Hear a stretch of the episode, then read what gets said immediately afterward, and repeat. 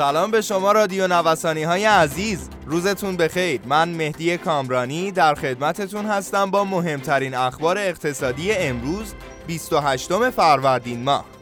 اسپانسر اخبار اقتصادی ما کارگزاری بورس بیمه ایران ارائه دهنده انواع خدمات بورسی در بخش های مختلف بورس از جمله اوراق بهادار، کالا و انرژی، بورس آتی و ارائه دهنده دوره های مختلف آموزشی بورس هستند. همراه ما باشید. تولید در دو بخش صنعت و معدن سال خوبی را پشت سر گذاشت. برایند آمارهای ارائه شده از سوی وزارت سمت نشان می‌دهد از مجموع 36 کالای منتخب صنعت و معدن 25 کالا نسبت به سال 98 رشد تولید را تجربه کردند و 11 کالا نیز افت تولید داشتند.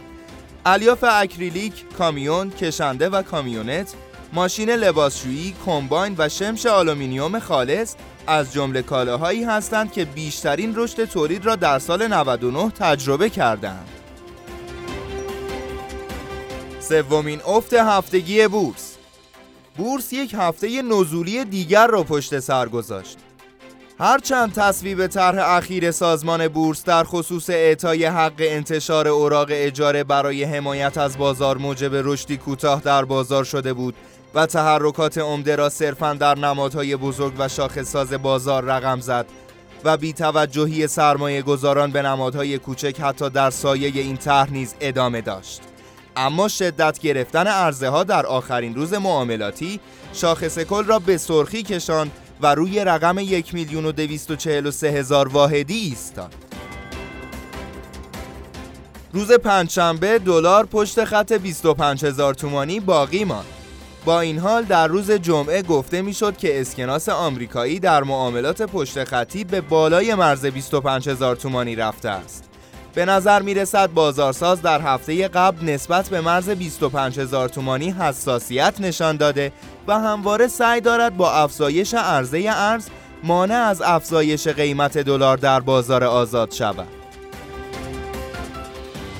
نوسانات افزایشی سکه در هفته گذشته ادامه یافت اما تحرکات مثبت معاملهگران به قدری نبود که بتواند بازده هفتگی سکه را مثبت کند به این ترتیب هر قطعه سکه تمام بهار آزادی در آخرین روز کاری بازار طلا 10 میلیون و 670 هزار تومان معامله شد و حباب سکه طرح جدید به 400 هزار تومان رسید. صعود مجدد طلای جهانی بهای اونس طلا در معاملات روز گذشته تحت تاثیر عقب ماندن قدرت دلار افزایش یافت. همچنین افت بازده اوراق خزانه آمریکا باعث شد که طلای جهانی در نزدیکی بالاترین نرخ یک ماهه خود قرار بگیرد و با رشد بیش از 6 دهم درصد به قیمت 1779 دلار دست یابد.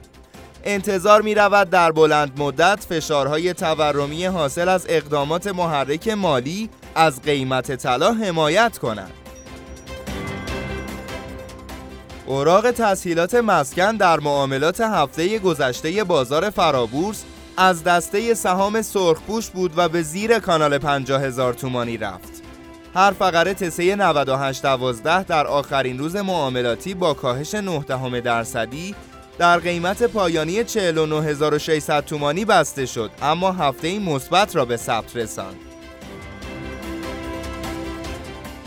طرح مجلس برای قانونی شدن بیت کوین رئیس کمیسیون اقتصادی مجلس اعلام کرد مجلس به زودی طرحی برای رمز ارزها با هدف دور زدن تحریم ها و اشتغالزایی ارائه خواهد کرد. ممنونم از شما عزیزان که در بخش اخبار اقتصادی امروز هم ما را همراهی کردید. همینطور از حامی اخبار اقتصادیمون کارگزاری بورس بیمه ایران تشکر می کنم. آدرس کارگزاری بورس بیمه ایران خیابان توحید میانی نبش مهرداد شرقی مجتمع الهیه طبقه چهارم واحد پانزده و شماره تماسشون 0313 131 2194 خیلی زود با بخش اخبار بازرگانی در خدمت شما عزیزان خواهیم بود. همراه ما باشید.